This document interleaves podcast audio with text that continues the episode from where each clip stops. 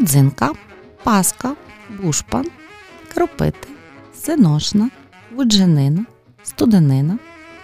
Христос Воскрес! Найважніше свято в християнському релігійному календарі. Не дивлячись на то, що в Львові більше як 100 церков, на Великдень в храмах не то, що яблуко, зерняті ніде впасти.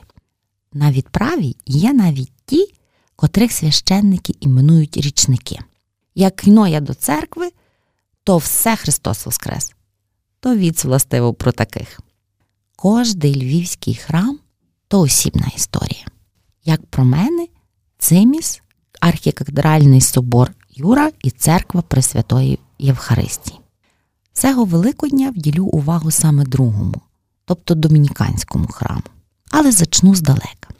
Женив король Данило свого первістка Лева з донькою мадярського короля Констанції. Не стало му на заваді то, що пуцвіньку Левку заледве було 17, а Констанція ледь 8 літ стріла.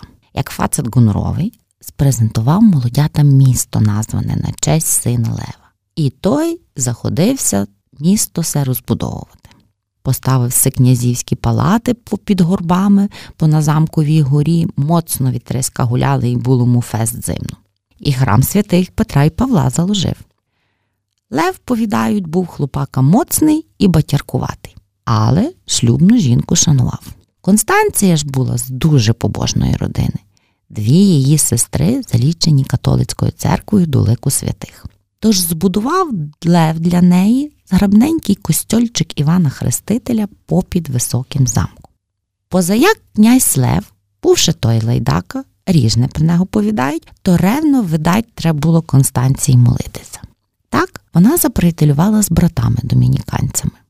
Небавом згоріли князівські палати з храмом Петра і Павла, і ту парцею, де був палац, презентував Лев шлюбній жінці, а вона відписала її домініканцям. Евентуально в тім часі і постав храм і монастир домініканців, пам'ятка архітектури 14-18 століття з неймовірно цікавою історією. Чернечий орден домініканців було засновано іспанським монахом Домініком де Гусманом в 1215 році в місті Тулуза у Франції.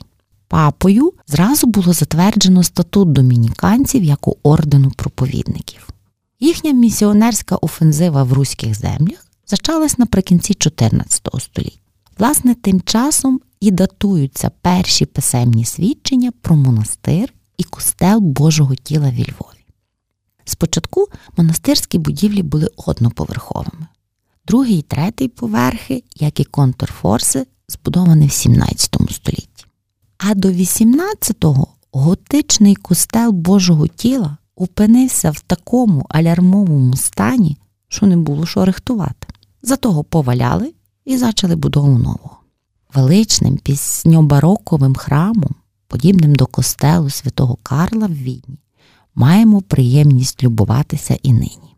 Будований він за проєктом військового інженера, генерала артилерії і архітектора Яна Девітте. Це одна з найвизначніших пам'яток Львова, яка справляє незабутнє вражіння як вдень, так вночі. Прецінь в мирний час вночі на Домініканському соборі можна обсервувати неперевершене видовище, створене майстрами ілюмінації унікальна різнобарвна підсвітка, що підкреслює велич храму на тлі зоряного неба. Його помпезний купол з колонами безпомильно кидається в очі з найвищої точки міста. Маю надію, що вже небавом знова любуватимемося всією тією грандіозністю. Домініканес з латини тлумачиться як два слова: доміні Господні, канес пси. Того на фасаді монастиря між партером а першим поверхом міститься герб домініканців. На фоліалі спочиває пес, що тримає в морді палаючий смолоскип. Про смолоскип вповідають легенду. Як мати Домініка де Гусмана, засновника ордену, була в тяжі, явився їй янгол зі звісткою, що вона вродить смолоскип, який спалить ворогів святої віри. А фоліал символізує святе письмо. У головній наві храму Божого тіла був образ Богородиці Одегетрії. Ікона датується 13 століттям, писана першоклясним грецьким артистом. Майстер прецензійно копіював першу взір, знамениту чудотворну ікону пензля Євангелиста Луки, принесену в V столітті в монастир Одигон в Константинополі.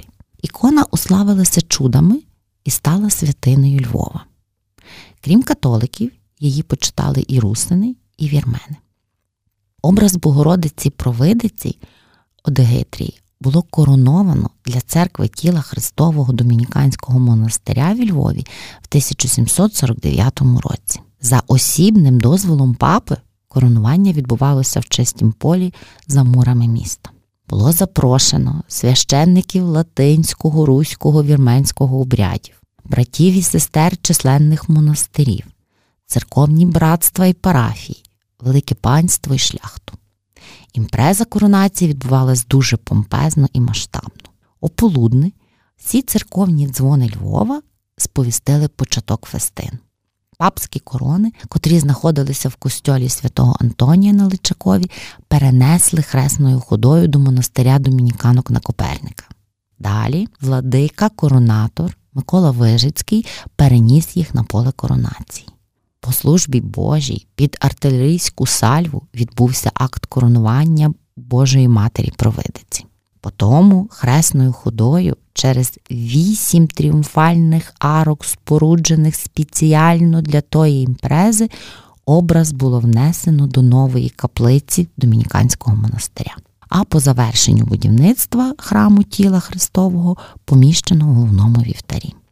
Домініканці пережили в Львові всі влади. Аж в 1946 році їх нагнали другі совіти. Туди ж вони забрали з собою до Польщі образ Богородиці. До неї ненька моляться в костьолі святого Миколая Домініканського монастиря в Гданську.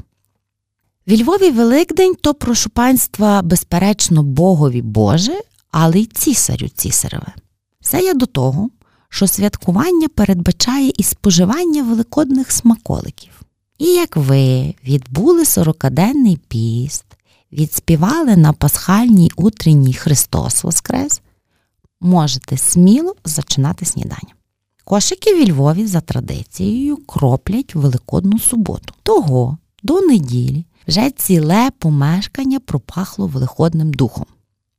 Кішки голосно грають марш.